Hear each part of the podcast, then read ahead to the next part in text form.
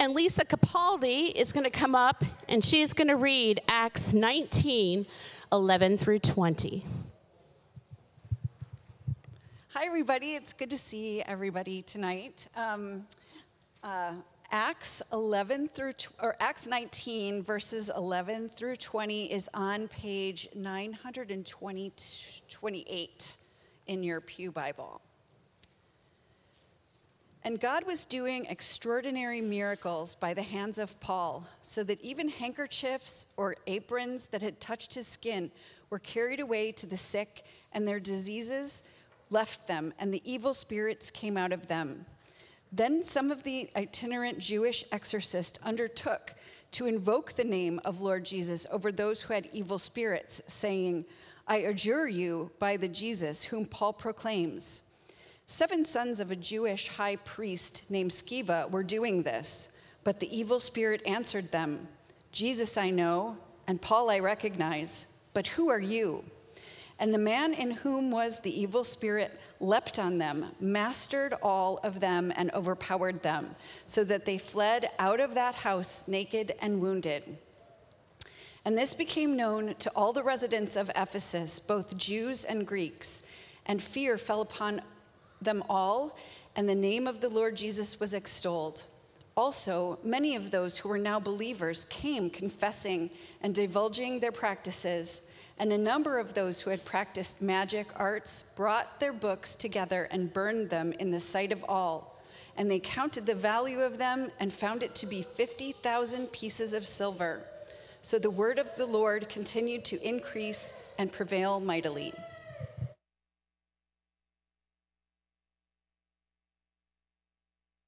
Uh, you may be seated. How are you doing this evening? Doing well?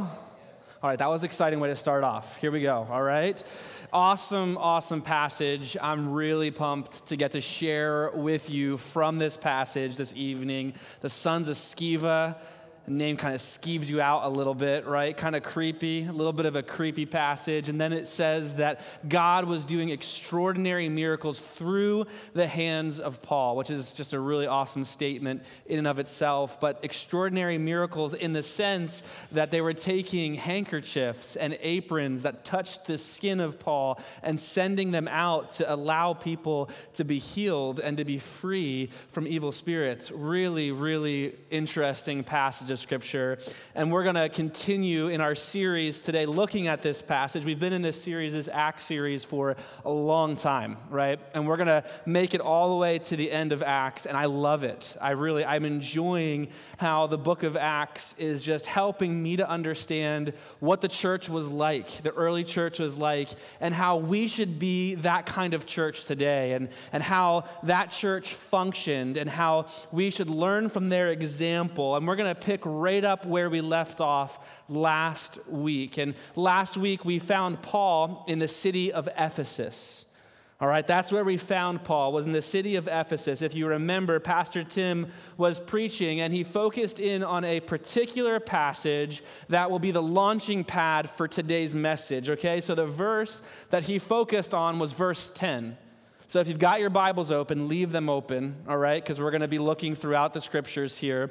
But if you look back to verse 10, it's going to jog our memory from last week. So that way we can hop into the passage that we're looking at today. And it says in verse 10 that this continued for two years so that all the residents of Asia heard the word of the Lord, both Jews and Greeks.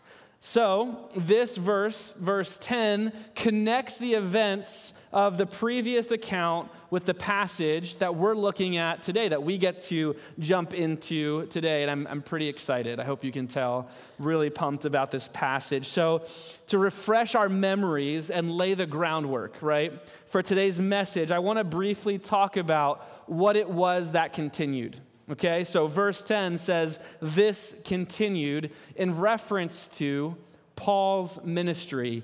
Paul's ministry continued. So, what do we know? What do we know about Paul's ministry in Ephesus? First, we see that he was there for three years. He stayed in Ephesus. It was a longer stay for Paul. Some of the places he stopped in very briefly, some places he avoided entirely, but in Ephesus, he stayed for three years. It was from Ephesus that most of the churches that we read about in the book of Revelation were planted.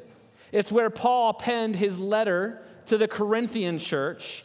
And it's where Timothy, his protege, would go on to pastor and then receive the two pastoral epistles that we read about in the New Testament, 1st and 2nd Timothy. So not only did Paul plant this church, not only did Timothy pastor this church, but also the apostle John also pastored this church. And it's from the city of Ephesus, the Ephesian church, that he wrote his three epistles that we read, 1st, 2nd, and 3rd John. So, okay, a lot happened in Ephesus.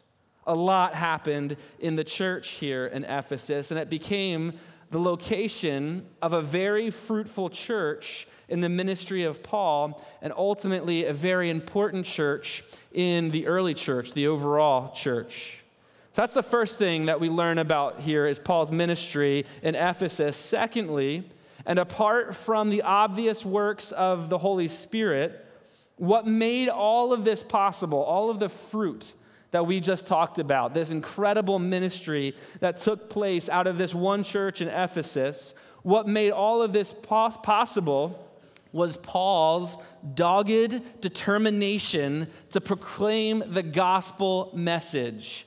Paul was determined to spread the good news of Jesus Christ throughout that entire region, day in and day out. Paul would get up before dawn.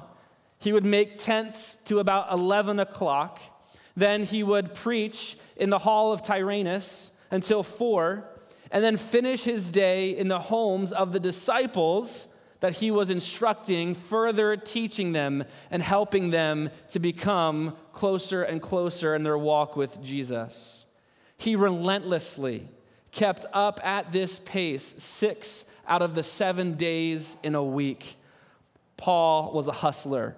He worked hard. As a matter of fact, he says that I worked harder than all of the apostles. And as a result, God blessed Paul's effort.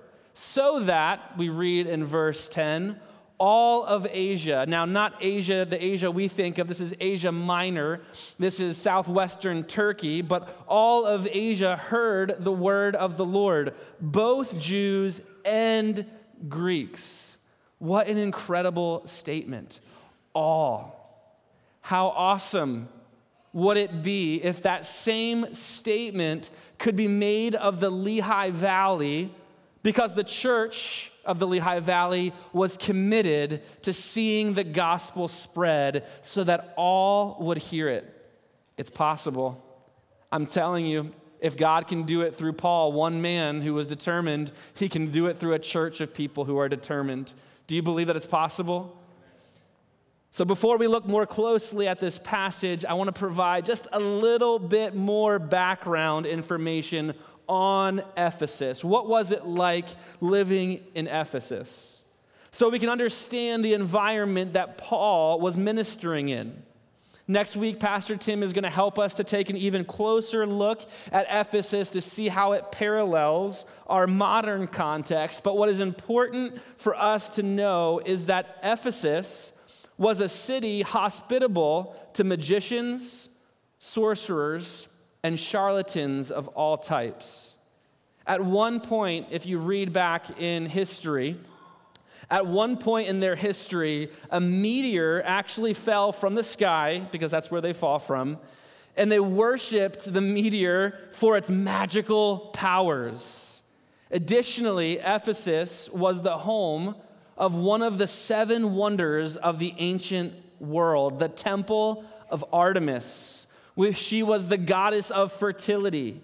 And for now, that's a, enough meat for us to chew on for today's message. It's enough for us to know that Ephesus was a, a city fascinated with the supernatural and steeped in the occult. That's the context that Paul is ministering in. When you think about all of the enemies that the early church faced. It was, it was, it was supernatural, it was political, it was within their own church. And here we see the supernatural. We see how Paul is up against the kingdom of darkness. And yet, Paul, through God, prevails. He prevails in pushing back the kingdom of darkness. I'm telling you, if you are a spirit filled Christian, you are, wherever you step foot, pushing back and taking ground for the kingdom of God. And we together are pushing back the kingdom of darkness in our city. Do you believe that? Do you know that even if you know it or not, even if you understand it or not? And as we'll look at, Paul didn't even really know the implications of what God was doing through his ministry. But if you are a spirit filled believer of God, together we are victorious in pushing back the kingdom of darkness in our world. As we discussed last week, following his typical pattern, Paul arrived in Ephesus and he immediately went to the synagogue. It was like he went to the local church, but they didn't have churches then yet. Paul was planting them, right?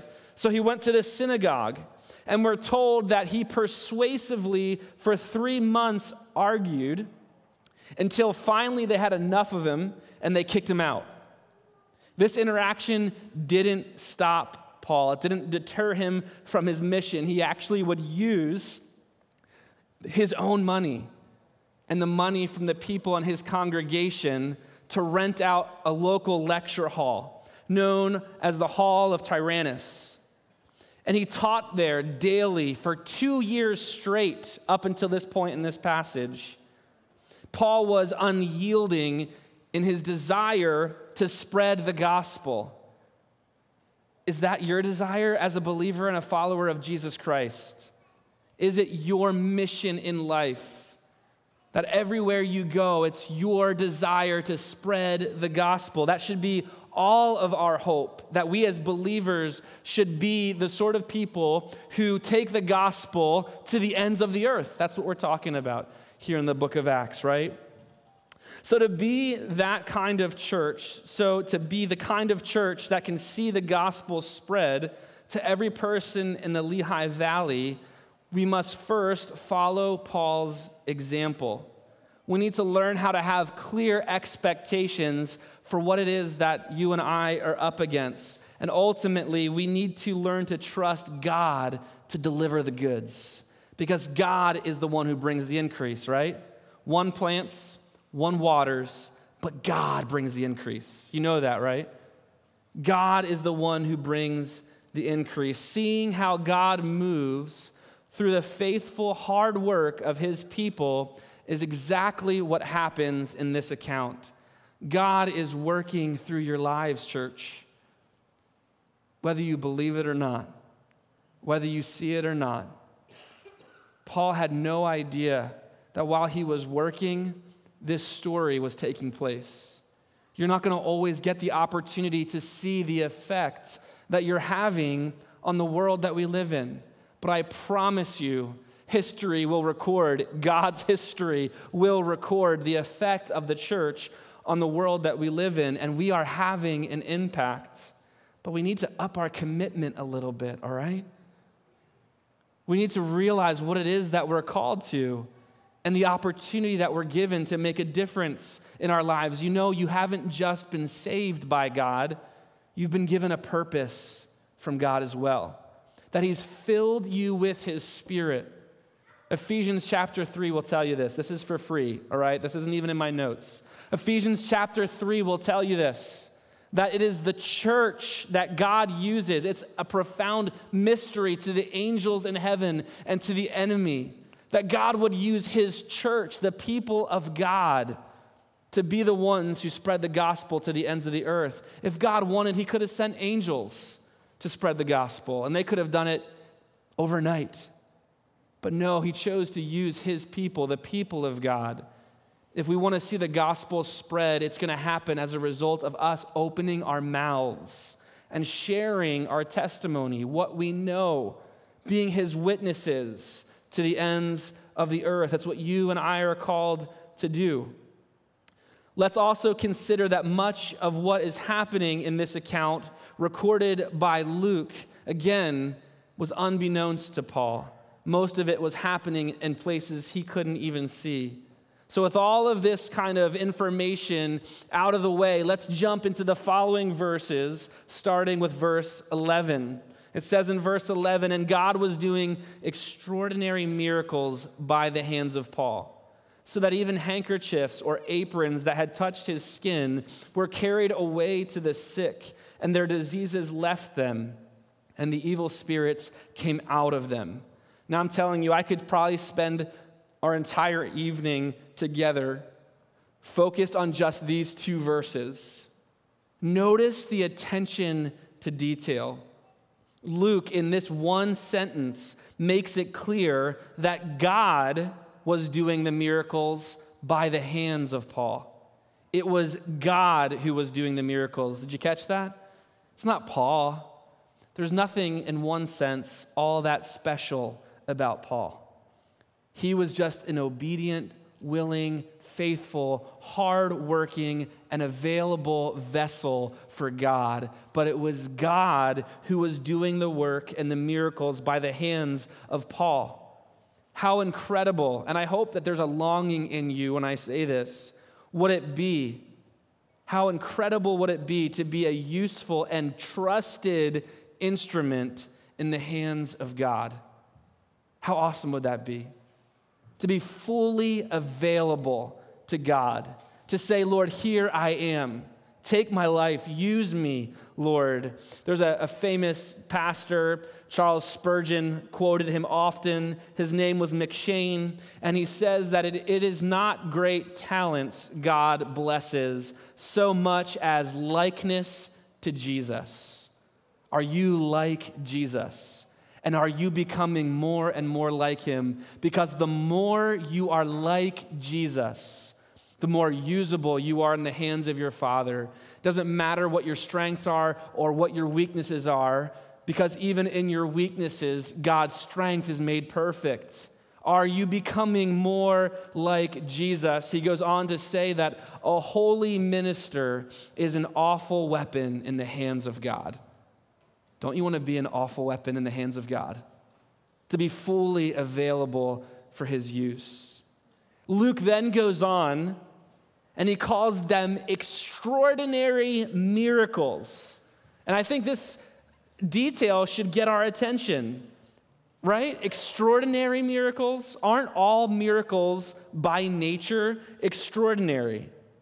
But we must consider the nature of these miracles set against the backdrop of where it was that Paul was ministering. We already talked about what Ephesus was like, the kind of place that he was ministering in. These actions weren't magical, they were miraculous.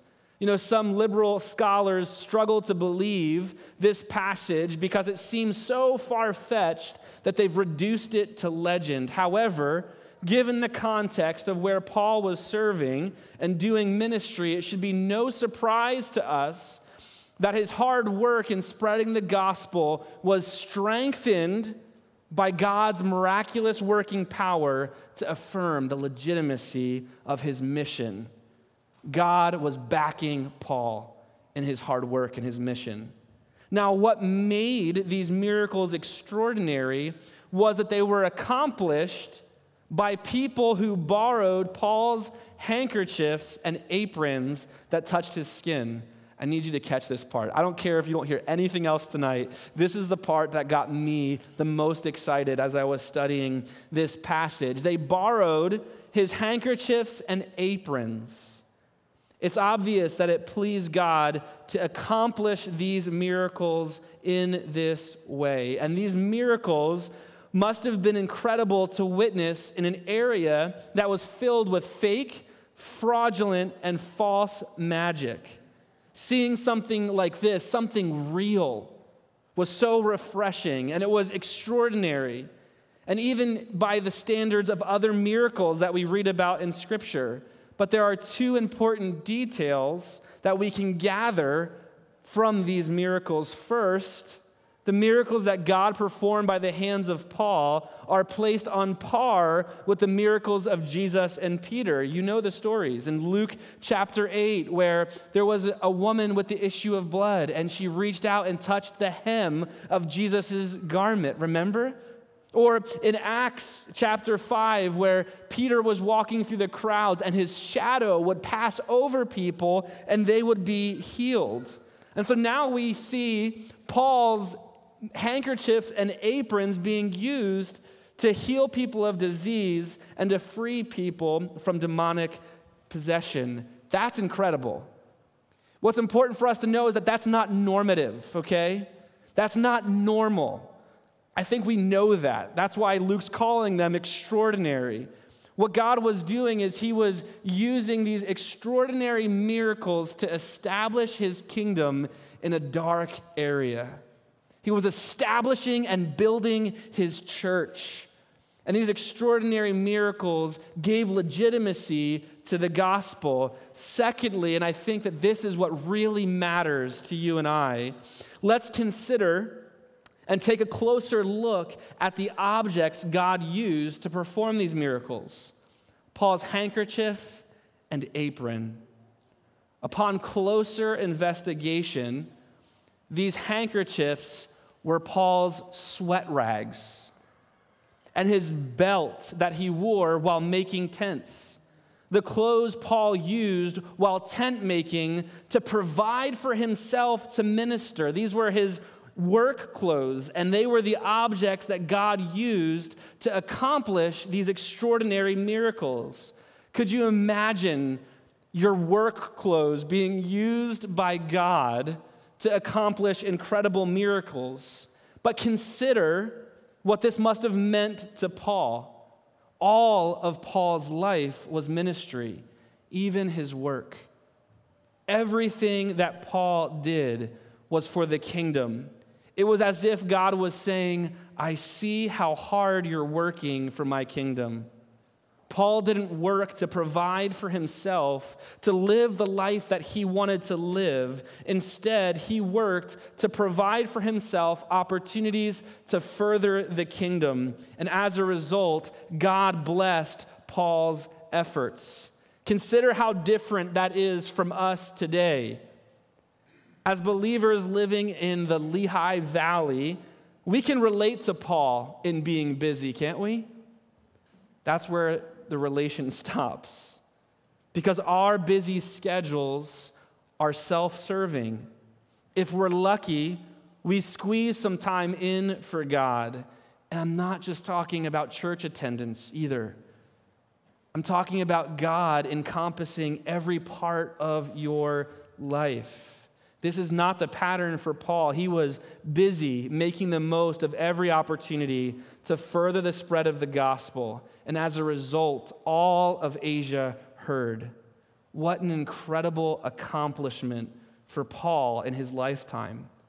If we want to see all the Lehigh Valley come to hear the gospel, it will require the people of God to live on mission in every area of their life for the glory of God. In contrast to the work of Paul, we read in the following verses, starting in verse 13 Then some of the itinerant Jewish exorcists undertook to invoke the name of the Lord Jesus over those who had evil spirits, saying, I adjure you, by the Jesus whom Paul proclaims, seven sons of a Jewish high priest named Sceva were doing this. But the evil spirit answered them Jesus I know, and Paul I recognize, but who are you? And the man in whom was the evil spirit leapt on them and mastered all of them and overpowered them, so that they fled out of the house naked and wounded. These men were scam artists. There is no recorded mention of the name Sceva found in Jewish history. So it would seem that these men were pretending to be something they were not for a means of financial gain. And exorcism was a very lucrative business. And as you could imagine in Ephesus, business was booming. Much of the magic performed in Ephesus, though, was just that. It was a performance. It wasn't real, it was illusions meant to trick people. But when these men encountered a real demon, an actual encounter with the supernatural, it did not go well for them.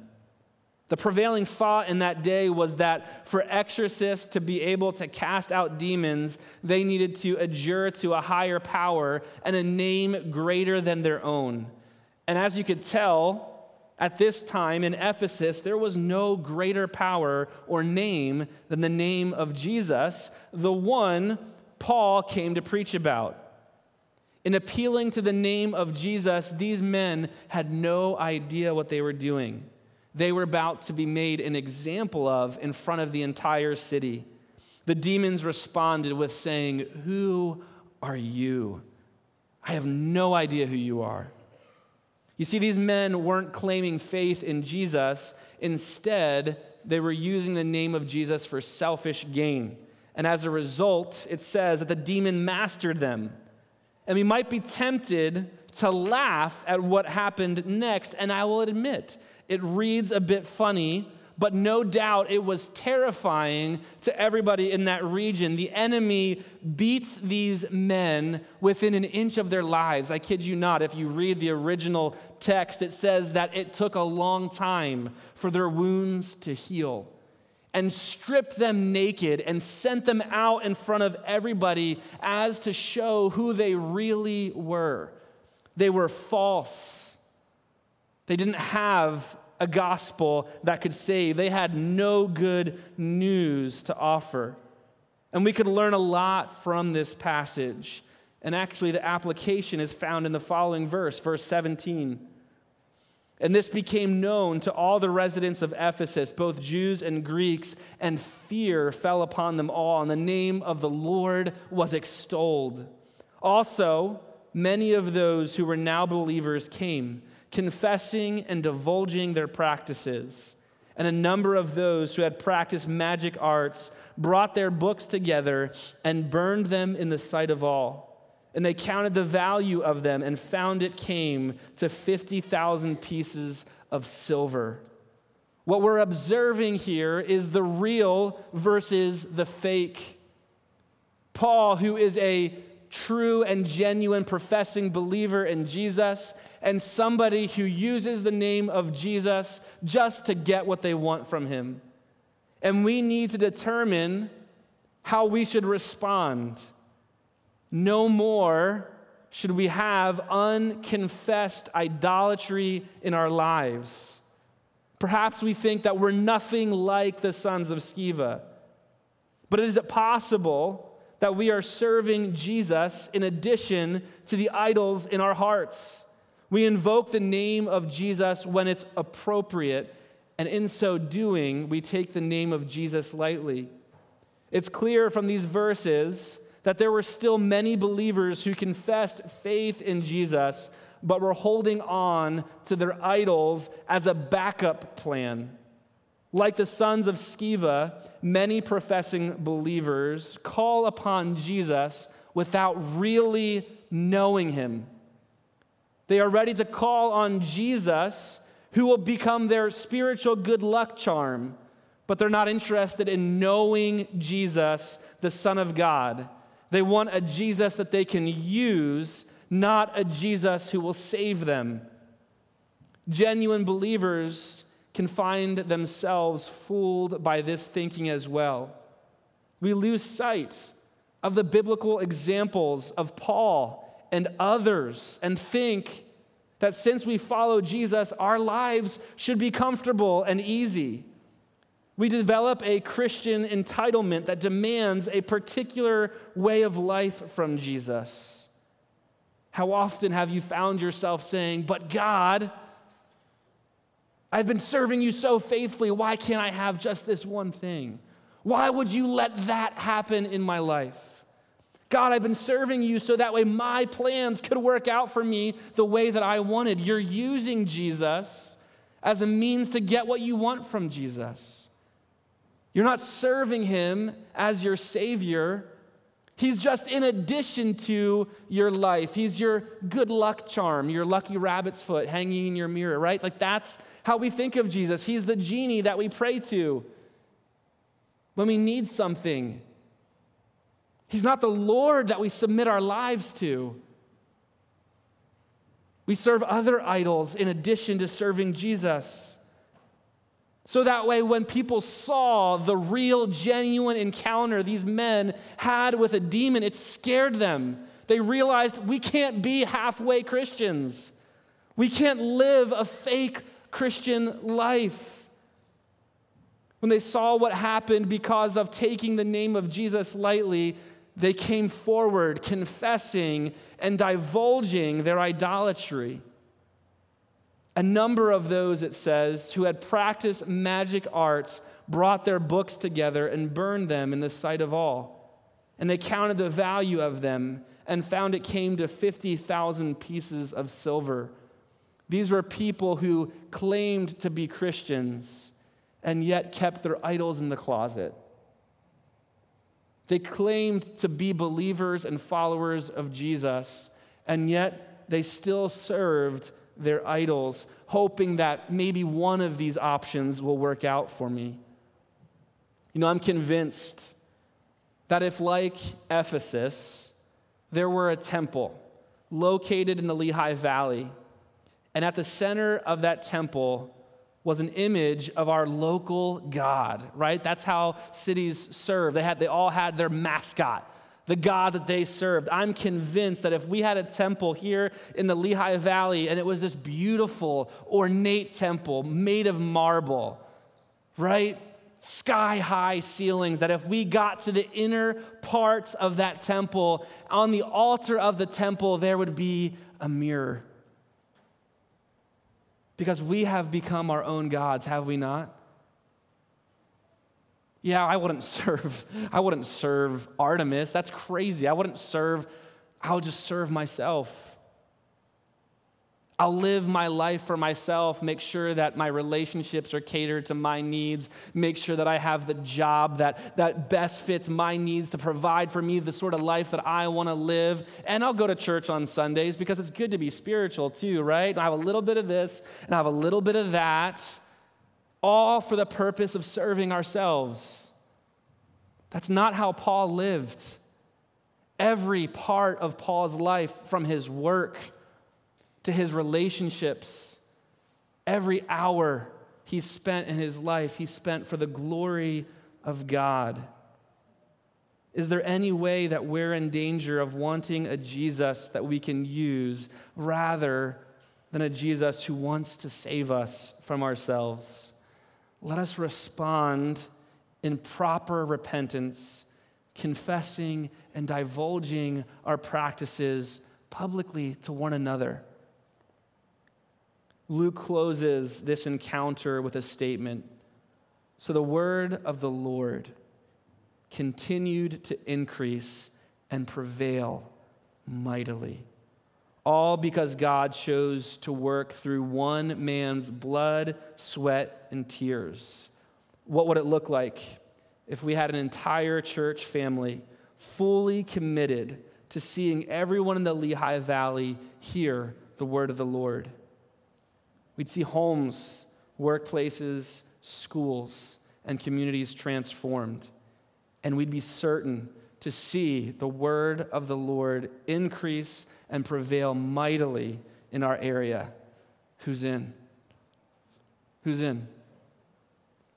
Amen. Let's pray. Father, I thank you. God, I thank you for this evening. God, I thank you for your word. God, your word is so good. God, your word, it reads us, God. We don't read it. Lord, it knows us so well. God, it, it cuts right to the heart of the matter. And Lord, I pray God, that you would help us to distinguish between the real and the fake. And God, that we be honest with ourselves. Are we a real, genuine believer in Christ, living our lives fully devoted, completely available to you? Or, God, is there a part of our lives, whether we're a believer or not, where we've not yet fully submitted or surrendered to you? The Lord of our life. God, I'm confident that if we would give our whole lives to you, we would live a life of greater adventure than we could have ever hoped for. Your word promises that you have a plan for our lives. God, we want to be awful weapons in the hands of our God. Help us as a church to live on mission for your glory so that your word would increase and prevail in the Lehigh Valley, we pray. In Jesus' name, amen.